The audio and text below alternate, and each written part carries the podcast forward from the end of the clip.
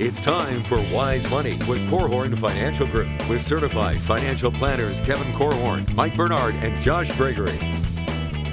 The Wise Money Show is brought to you by the attorneys at South Bank Legal, First State Bank, Diane Bennett and the Inspired Homes team, and Bethel University Adult and Graduate Studies.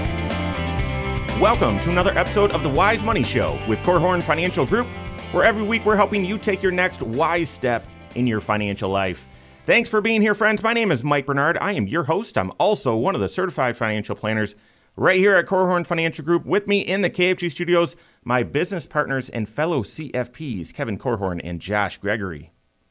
So, as you may know, the Setting Every Community Up for Retirement Enhancement Act, also known as the Secure Act, introduced the 10 year rule for withdrawing inherited retirement accounts, and it represents a significant tax increase potentially to many beneficiaries. So, how can you plan ahead, plan around, plan through this new rule? We're hitting that and much more in this episode. No one knows that. No one knows what you just said, the Secure Act. The acronym? what what absolute garbage. That's garbage on fire that you would say that setting every community up for great retirement whatever and then talk about the tax increases. We're going to help you with it today though. We're going to help you stomp that uh, garbage fire out. Yeah, I Plan and- for it. And I have to be careful. I mean, you say tax increase, and um, I would say it's tax consolidation. So think of an accordion. Scott Anson used to play the accordion, as did my mother. But the, it, it- with the accordion, when it's it's out or it's in, they, they just took the accordion and squished it to I, ten I years. see what's going on today. So today I'm bad cop, you're good cop. Usually it's reversed. I'll be referee. Okay, thanks for being here. If you have a question, you can submit it a few different ways. Call or text 574 222 2000. That's 574 222 2000. Online, wisemoneyshow.com. Submit questions right there on the right. And then wherever you're at on social media, we're there too. Submit questions that way as well. The Secure Act. It seems like so long ago, but it was an enormous tax change. And then we've had $5 trillion of stimulus and all other sorts of tax changes that make the Secure Act seem like child's play. But it, it did create a huge issue with taxation of retirement accounts. What is that? It's a 10 year rule. What, what is it? Quickly explain it here before we get into helping you plan for it. Well, it used to be if you had retirement accounts that you didn't use in your lifetime. So just let's just say you had a couple, and just to use round numbers, they had a million dollars in their retirement accounts. The if the husband died, it goes to the wife, and she has her lifetime to use that money, and pretend she didn't use any of it, just use the earnings off of it. So she dies with a million dollars. It used to be that that money could be inherited by the children or the grandchildren or whomever, and they would have their lifetime to then pay taxes on that money. draw that money out. They could take it all out if they wanted to, but you got to claim it as income. So the the deal was you could stretch it out. You could stretch your withdrawals out. Just take a minimum, a required minimum distribution every single year and stretch it out. Yeah, that's where they came up with the uh, concept of the stretch IRA. There, So there you you had you had you had two lives plus the subsequent lifetime. And now with your retirement dollars that you've never paid taxes on, you have two lives plus 10 years period. Yeah, and that's a big deal because, as you just said, and, and let's say this very crystal clear if you inherit money that your parents didn't pay tax on during their lifetime in an IRA, you're going to pay tax on it. Correct. Right? And it used to be that you had your entire lifetime to, to pay it. Now you're squeezing that like an accordion, I once heard someone say. You're squeezing that down into less years, which uh, theoretically, you know, could translate into more tax because you've got more of that income falling into any one year. Um, I, I just made you both right. Hey, good. How- how's hey, that? What a good ref. See? No, they, hey.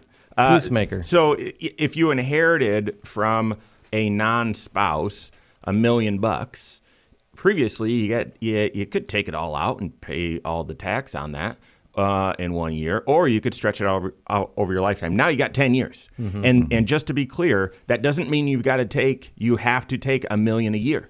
No, you could take nothing. Five hundred thousand, nothing, nothing, nothing. You know, it just the account needs to be emptied in in in after 10 And you, years. You mean you don't have to take a hundred grand a year? You- that's right? right. That's right. Okay. So it doesn't have to be evenly spread out. Right. You could take a chunk up front. You could take some, you know, three years later. It just has to be cleaned out, emptied by the end of that that tenth year. which is an amazing planning opportunity because you could say, I'll just let it grow for 10 years, planning on 10 years from now, tax rates being considerably lower than they are today. Mm, You might be right.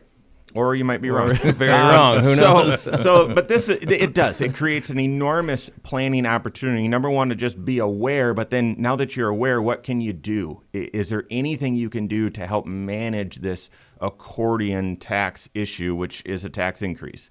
Um, the fir- we're going to talk about several different ideas. The first one we talk about a lot because it's a strategy that does help with this, but it helps with a fe- uh, several other things as well. That's the Roth conversion. Yeah, we, we, we give a lot of attention to this. It's a big deal.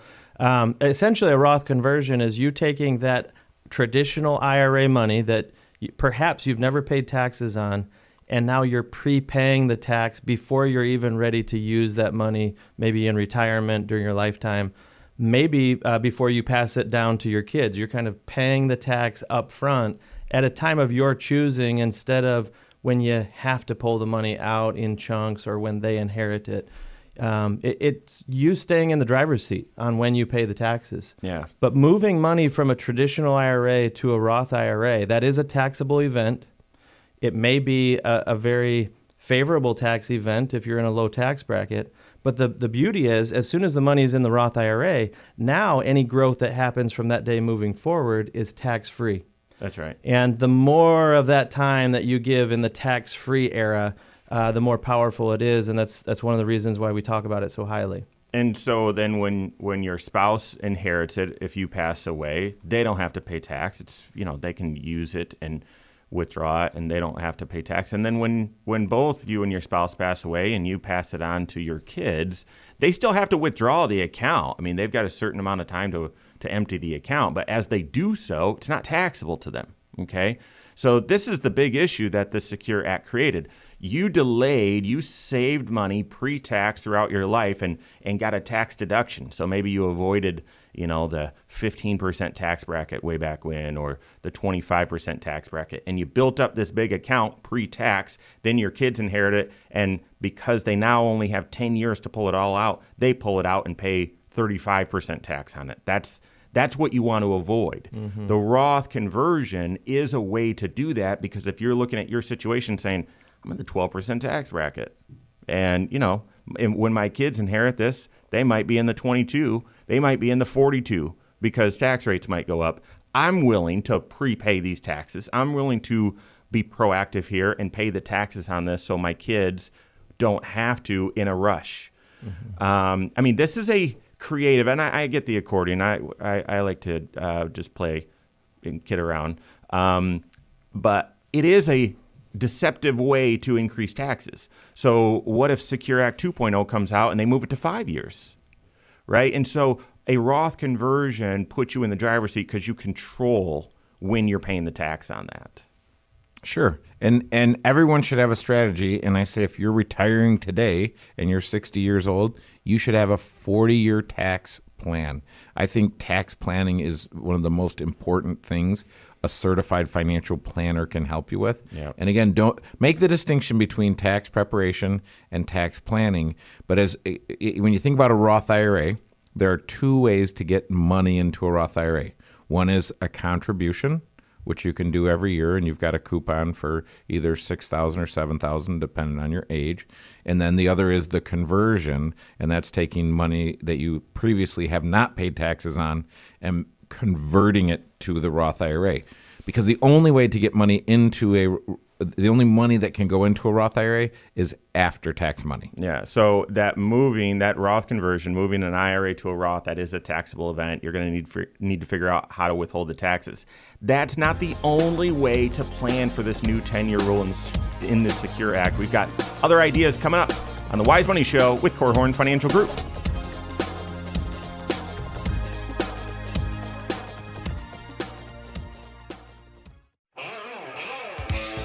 This is Wise Money with Korhorn Financial Group. Can your protection plan help you with your tax plan?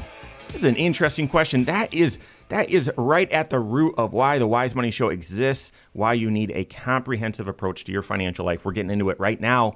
This is the Wise Money Show with Korhorn Financial Group. Thanks for being here. My name is Mike Bernard. Here with me in the KFG studios, Kevin Korhorn and Josh Gregory. Stay up to date on all Wise Money content online, wisemoneyshow.com, and then social media, wherever you're at, we are there as well. Search it, follow us there, like it, share the content, leave questions.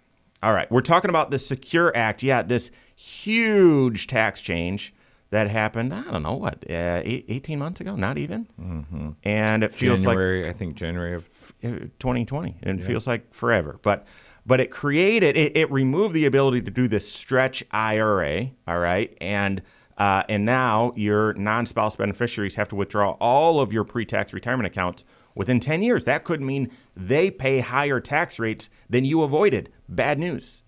So how do you plan for that? We talked about the Roth conversions, one option. The second option is out there. It's out there. This is fringe, but I love it. It's creative financial planning, which is why you're here listening to the Wise Money Show. That's life insurance. How could life insurance help with the 10 year rule? Well, life insurance is a tool. So let's just let's just break that down a little bit.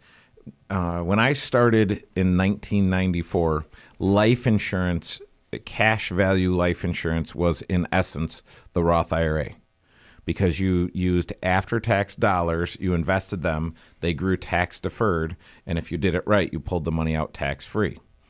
And that was a that was a good idea for people that were super healthy and could fund those policies appropriately. Super healthy, had great income. Right.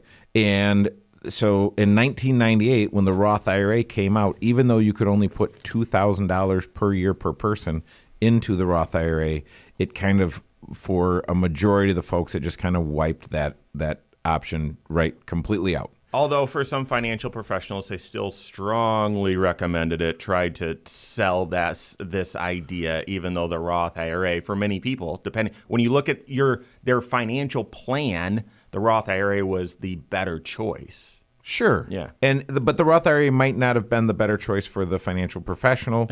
so, um, I mean, if you're a life insurance salesperson, you're you're the solution is life insurance. To, to every problem, right? Yeah, it is. It's you are a you know you're a, a hammer and everything looks like a nail. But here's the issue, right? So so those hammers uh, make it seem like well this is this is uh, life insurance could only be used in an abusive or manipulative way, and that's not true. It's a tool. Right. And the and the problem long ago was that even in 1994 they were using 1950 life expectancy tables instead of 1980 life expectancy tables. And you say, "Well, what does that even mean?"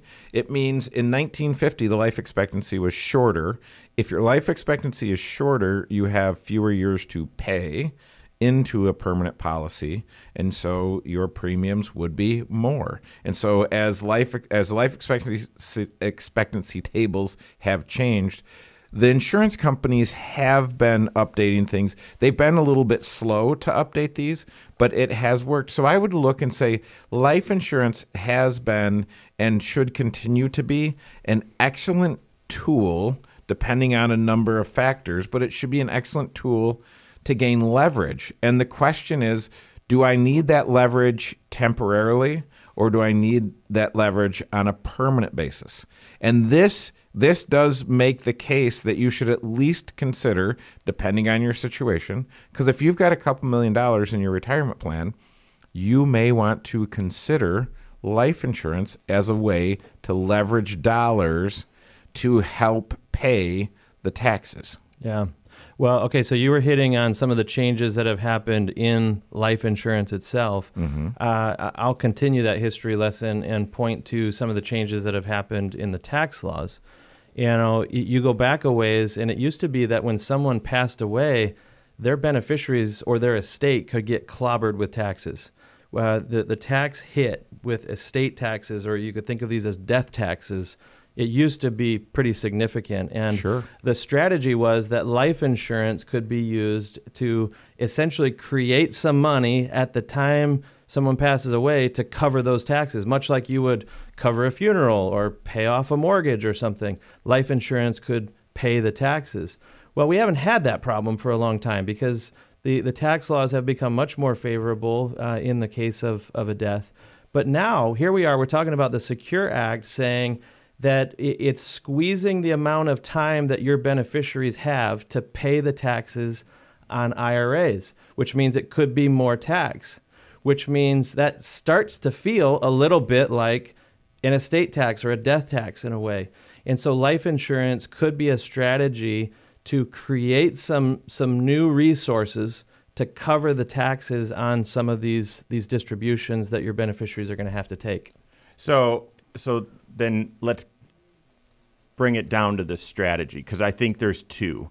It's the it's the basic one that Josh just mentioned, and I love. I mean, great explanation about how life insurance has been used for this estate liquidity to cover some estate costs, taxes, and this is one such thing, right?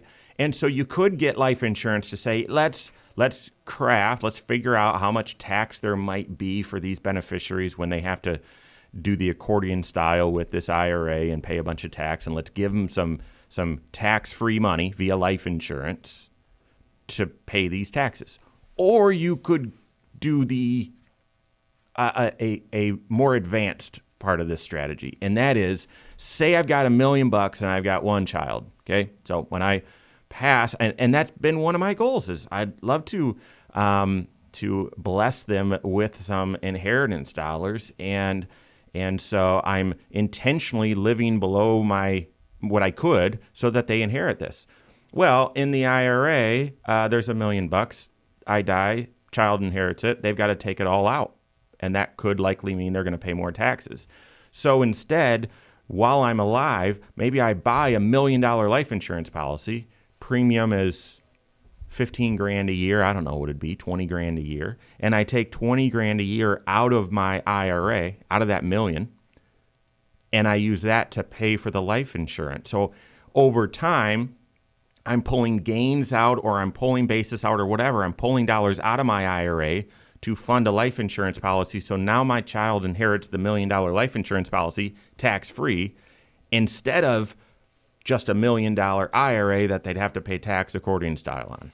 And it doesn't have to be that precise. There are a lot of different ways to do this because once once the game stops, there's basically a short squeeze on this on this money.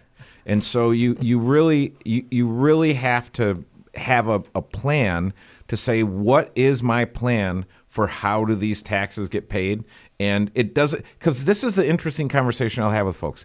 They say well listen um, i'm not worried about this we're using the single child. I'm not worried about this single child. They they're doing okay on their own and uh, so let's not even worry about that. And i say that's fine. We don't have to worry about the child. But let me give you two choices. Who do you like better your child or the federal government? Yeah. and they're like um like It's it should a jump ball. It should not. It should not take this long. should- It should You not. You hesitated. You hesitated too long. Yeah. So so there's actually so there I I appreciate guys the uh, everything that happened on the Wise Money Show. It's totally organic. Of course, we have an idea of where we want to take the conversation, but nothing nothing scripted here. And I appreciate the the um, the leading up to life insurance because it's been a um, a tool that maybe has been oversold or Yes, overused, but it is sure. just a financial instrument to uh, to leverage dollars and leverage taxes, do tax planning, and the Secure Act may be a reason for you to consider whether it makes sense in your financial life. Few other things to consider to help with this new 10-year rule. We've got that more coming up on the Wise Money Show with Korhorn Financial Group.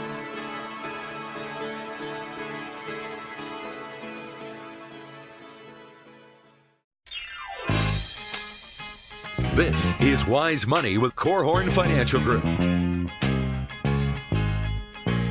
What are the other options you have to creatively plan for the new 10 year rule in the Secure Act for uh, your non spouse beneficiaries inheriting your pre tax accounts? Wow, that sounds terrible. That sounds so geeky. I hope you Hope you followed that. We're helping you with it right now. This is the Wise Money Show with Korhorn Financial Group. Thanks for being here. My name's Mike Bernard in the KFG studio with me, Kevin Korhorn and Josh Gregory. Every episode of the Wise Money Show is on podcast. Go check it out wherever you listen.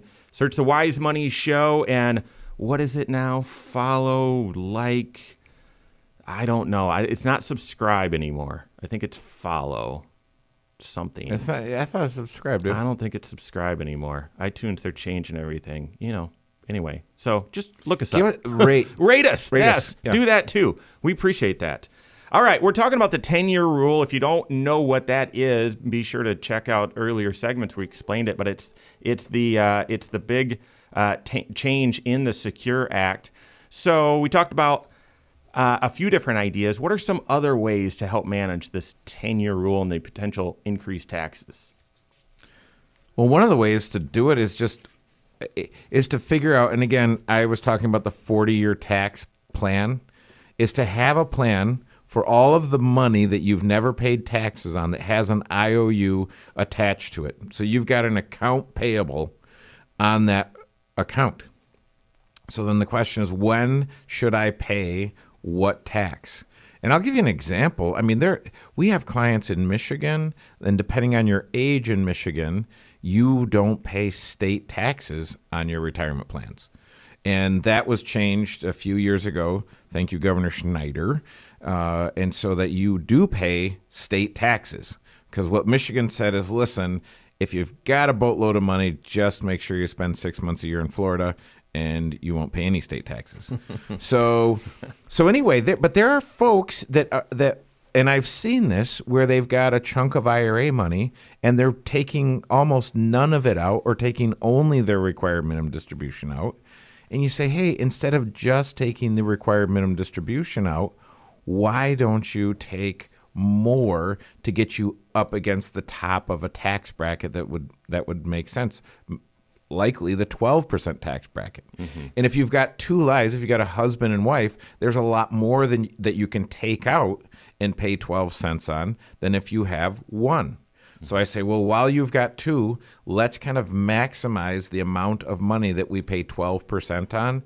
Because if this money goes to your kids, the kids are likely, if the, the kids are doing well and they're in the 22% tax bracket, if you layer this money on, they're probably going to be in the 24 up into the 30s. Who knows? So that's where you say, hey, pay, if you live in Michigan and you're older, pay the taxes on this stuff and don't pay any state tax on it. Yeah. Because the kids, when they inherit it, they're definitely going to pay state tax on it.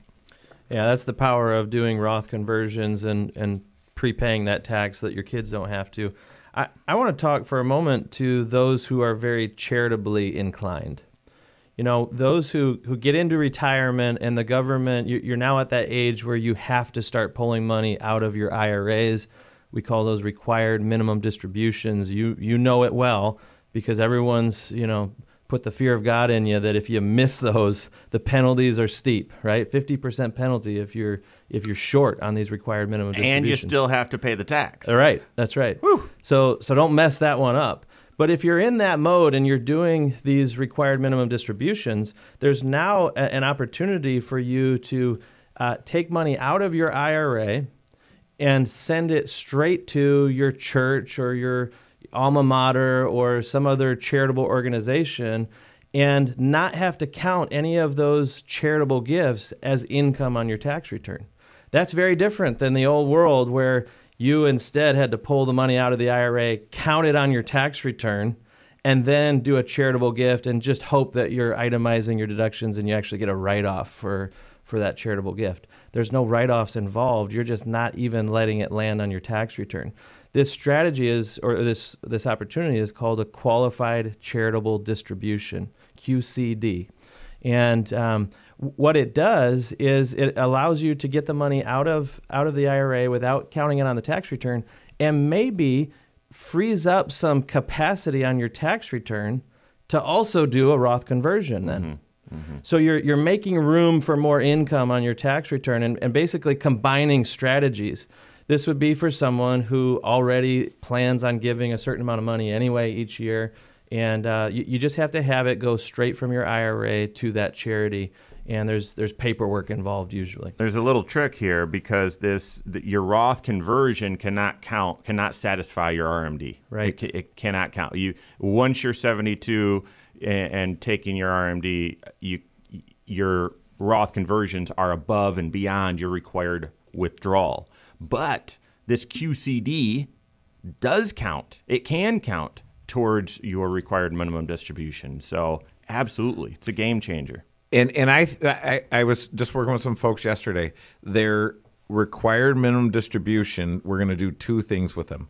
We're going to do the QCD, and we're also going to withhold and pay their federal and state taxes.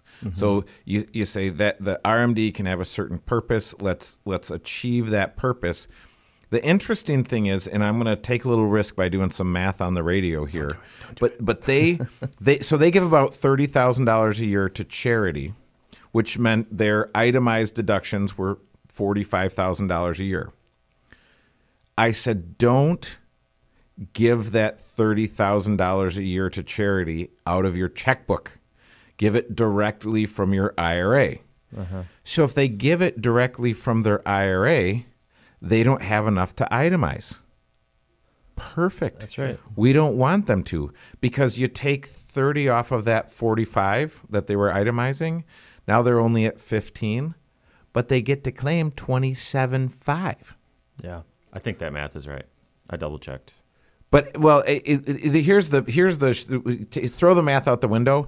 The the big idea concept. the big idea is give the money directly from the IRA to the charity, and it it is winner winner chicken dinner. Because if you don't do that, the IRA distribution is going to show up on the front page of your return, and then going into the jargon zone, it's a below the line deduction. So you do get credit on your federal tax return for that money you gave to the church, but you still pay state taxes on that money. Mm-hmm.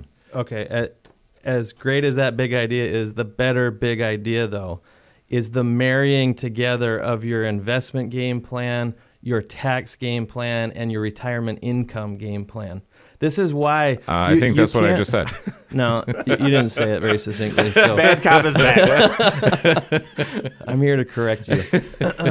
no, this is why your your financial professionals need to be collaborating. You need to have a certified financial planner who's helping you to see all of these separate areas and pull them together into one strategy. They need to know what your charitable inclinations are. They need to know how much money you have to pull out of your retirement accounts. They need to know what tax bracket you're in and and help you formulate a plan that reduces your tax and still achieves the goals that are most important to you. So for sure, you need more than just a tax preparer. You need a tax planner, and think what kind of planning am I getting? What kind of tax planning am I getting? If you're not, you need to seek it out. Find a planner. Make sure they're certified. Make sure they're talking to the, your investment advisor, who i should be a fiduciary. So the you want to, as you combine all of these things, your team needs to be talking to each other. We talked a lot about the Roth IRA being a great tool for this. Just did a video, a next wise step on the Wise Money Show during the week, a few weeks ago, about what types of investments are appropriate inside of a Roth IRA versus,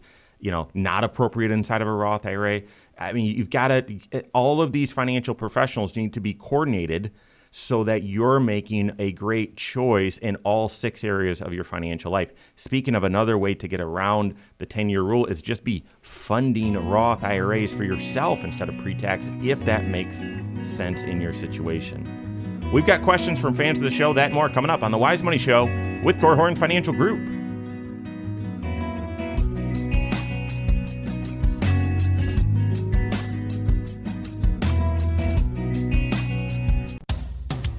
This is Wise Money with Korhorn Financial Group. The Wise Money Show is brought to you by the attorneys at South Bank Legal, First State Bank, Diane Bennett and the Inspired Homes team, and Bethel University Adult and Graduate Studies. Thanks for being here, friends. This is the Wise Money Show. My name is Mike Bernard. Here with me in the KFG studios, Kevin Korhorn and Josh Gregory. If you've missed anything, every episode of the Wise Money Show is on the YouTube channel. Go check it out. Go to YouTube, search the Wise Money Show, and that one you can subscribe to. Yeah. So so Apple changed their podcast stuff to follow instead of subscribe. It's they're they're trying to monetize stuff, but Anyway, so follow us on Apple Podcast, subscribe to us on YouTube. There you go. Wise Money Show. Check it out. All right, we're into questions from fans of the show. If you listen, the the the headliner topic for the show has been the Secure Act and tax law changes. And I tell you, if, if you missed any of that, go check it out on on podcast or on YouTube or even on online, thewisemoneyshow.com. Uh, go check it out. It, it's it's uh, it's very very interesting stuff that we're all going to be facing if you're funding a retirement account. All right, question here. Uh, my husband's grandfather just passed away. I'm sorry to hear that, leaving his grandmother a widow. They are successful business owners, and now his grandmother, who was usually in charge of the finances, is, is left with a lot of money. What is the best way to bring up finances with her? She could really benefit from a CFP, but it's a hard subject because I'm her grandchild. Do you? They do have a succession plan for the business. Okay, that's that's helpful. Uh, what a great question, and, and what a delicate topic as well, since, a- as you're pointing out, there's a generational gap here.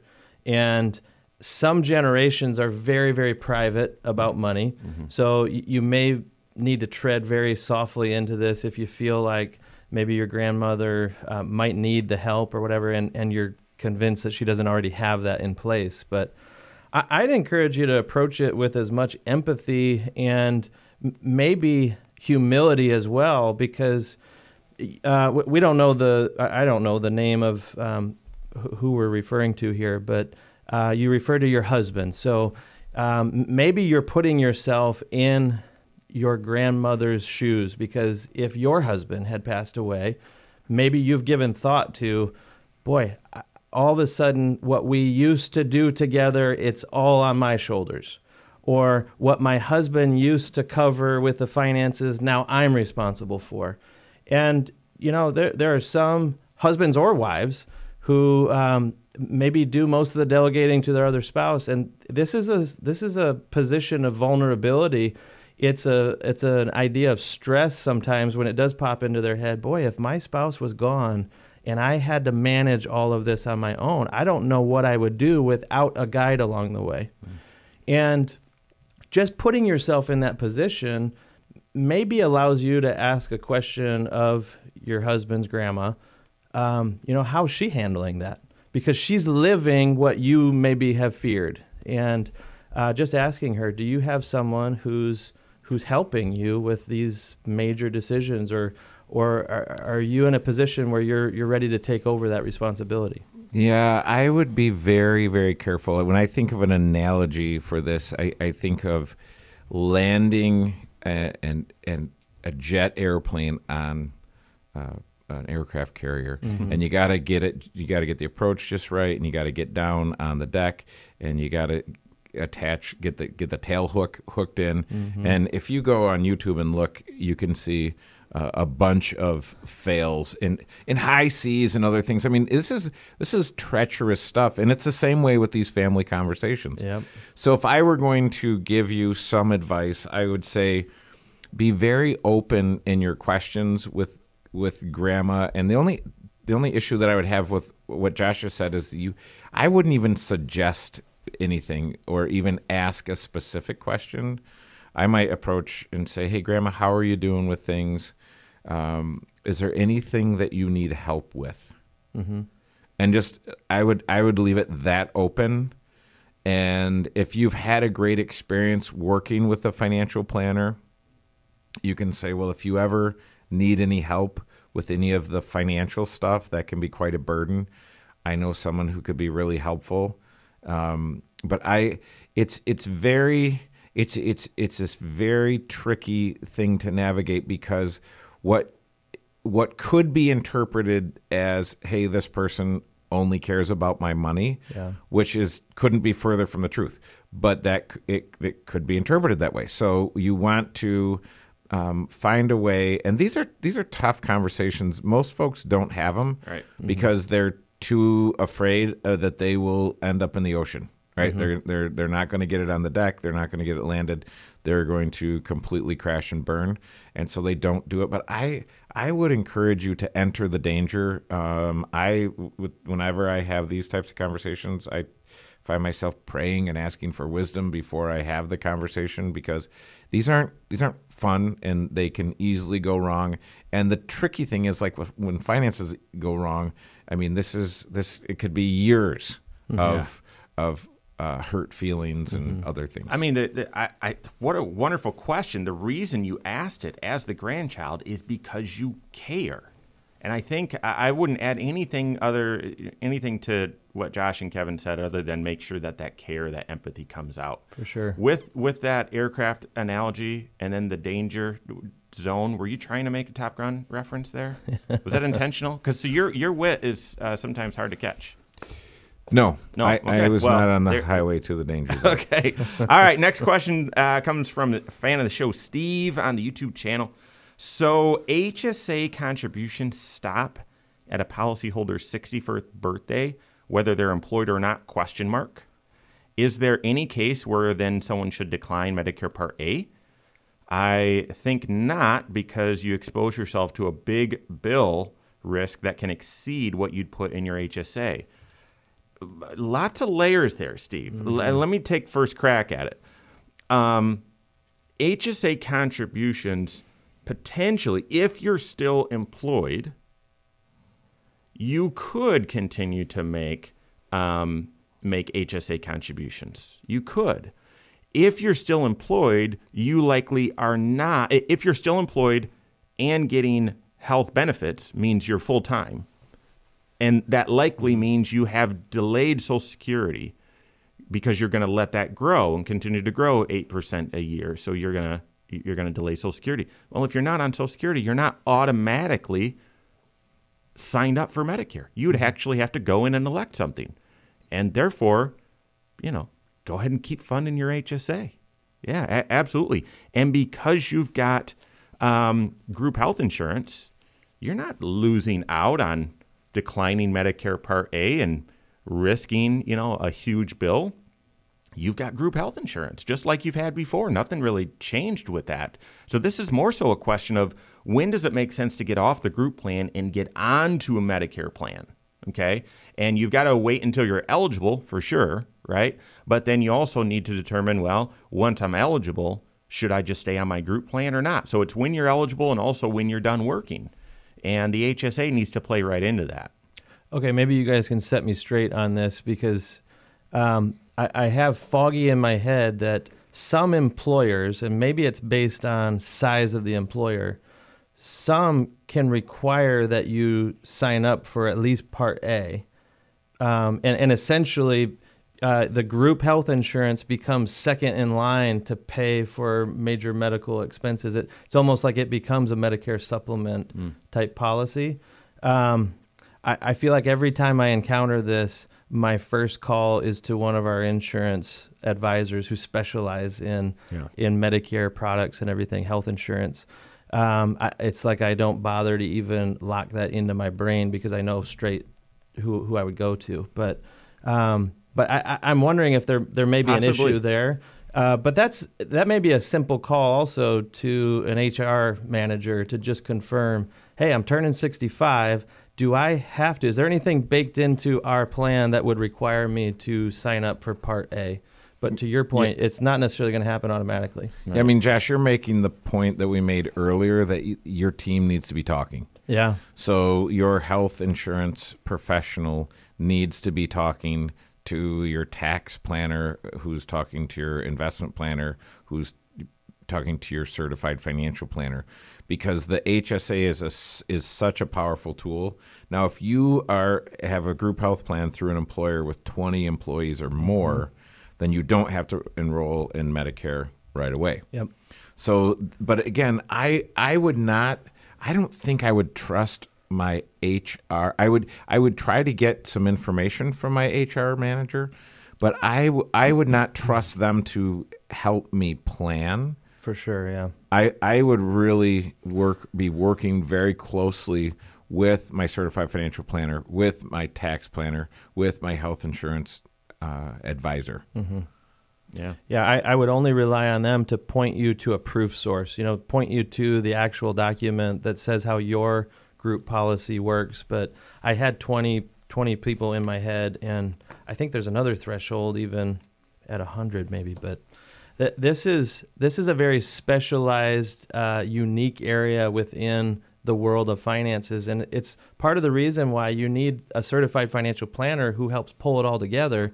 But they should have resources. They should have specialists at their fingertips. Uh, you know, uh, that they can call up as needed to pull in their expertise for your benefit. Collaborating professionals. A- absolutely. I, I I'm going to try and stump Josh and Kevin here. I'm, I'm going to go, guys. I'm going to go to the bottom of the list. Cece is asked several questions on the program before. Wonderful. Thanks for your listenership, Cece. And she she texted in. Um, Currently, my fiance and I are able to max out our IRAs. Once we get married later this year, we'll be over the limit for income to max out IRAs. Should we make our individual max contributions in 2021 before we get married, or is that a problem? Hmm. What you guys think? Well, I think you're wrong, CC. In in love, you're you're you're, you're wrong because you You say- shouldn't get married. You're you- wrong in love. No, no. Listen, get married and, and get get married as soon as you possibly can, CC. But here's the deal: you're not going to be over the limit to max out an IRA. You're never over the limit to max out an IRA. Anyone with any amount of income can max out an IRA. Now, how that IRA money is treated, whether it's deductible or not, that may be what you're referring to. But I think if if you each could do it as individuals, um, I w- I'd look closely at those numbers because I don't have those numbers right in front of me. But I'm going to say, is it is it twice for a, uh couple what it is for an individual? Josh, No, it's it's not just a normal doubling. okay, So ba- basically, what Kevin's referring to is uh, th- there are income limitations on who gets to write off an, an IRA and um, and actually take a deduction, and it's it's quite a bit higher for a, a joint return than it is individuals, but it's not double. So here's the thing: uh, you're married that for that whole year, even if you're married in July or whatever, and so you you can't fund your IRAs and then get married and get around those rules. Meet with your certified financial planner. I'm certain there are other opportunities to leverage tax shelters in your situation. That's all the time we have. On behalf of Josh, Kevin, myself, all of us at KFG, have a great weekend. We'll see you next Saturday for the Wise Money Show with Korhorn Financial Group. Securities offered through Silver Oak Securities, member FINRA slash SIPC. Advisory services offered through KFG Wealth Management LLC. Doing business as Korhorn Financial Group. KFG Wealth Management LLC and Silver Oak Securities Incorporated companies are unaffiliated.